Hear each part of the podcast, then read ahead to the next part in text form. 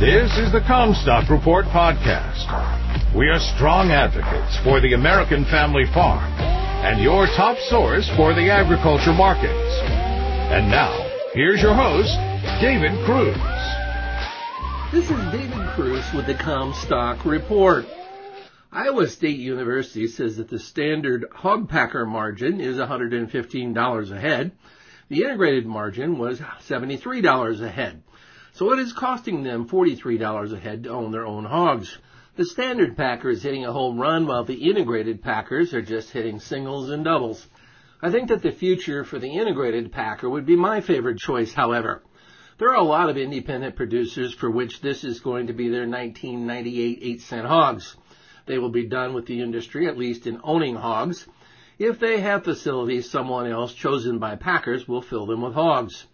What hog producers learned again is that without access to shackle space, they're at the mercy of packers. The $250,000 COVID-19 aid payment is a severance payment. Packers will decide who will produce or own the hogs. Those who are integrated packers today learned that lesson back in 1998, which is why they are integrated packers. They were large enough hog producers that together they formed structures that allowed them to enter the packing industry.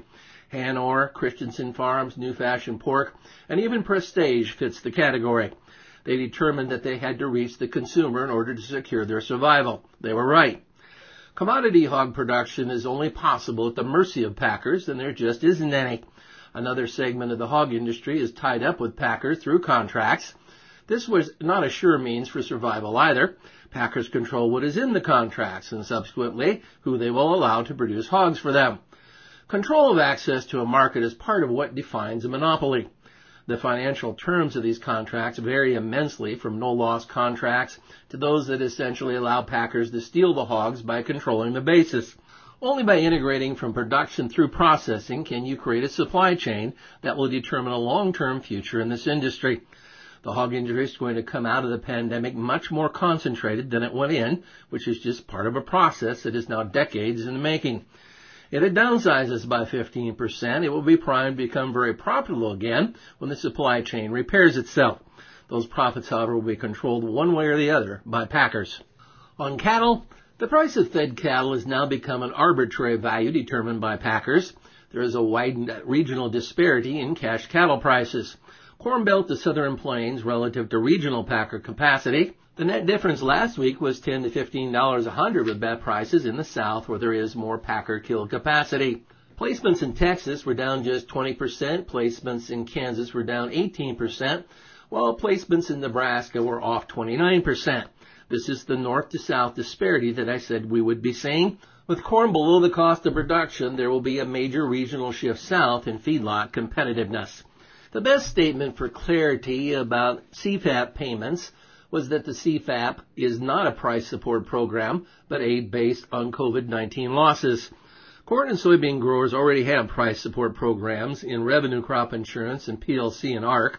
That is why CFAP only covers inventory held by farmers and ranchers that were subject to those losses. Those without an inventory January 15th get no payment. CFAP is all about 2019 crops with nothing for 2020 because those losses are not realized yet. 2020 crops will get attention in 2020 if losses are sustained or until Washington runs out of money, whichever comes first. Only the 18% of corn that I had stored for a spring sale qualified for a CFAP. Nothing unfair about that. All of my 2019 bushels have been sold. I fear that further devaluation of stored grain inventory will eat up the payment. There was not enough money to go around in CFAP aid, given the extent of damage done to commodity markets by the COVID-19 pandemic. There's a disparity in how commodities were aided. I think that the dairy industry did very well from several pools of aid, which will likely mean that there'll be no liquidation and no serious modification of production.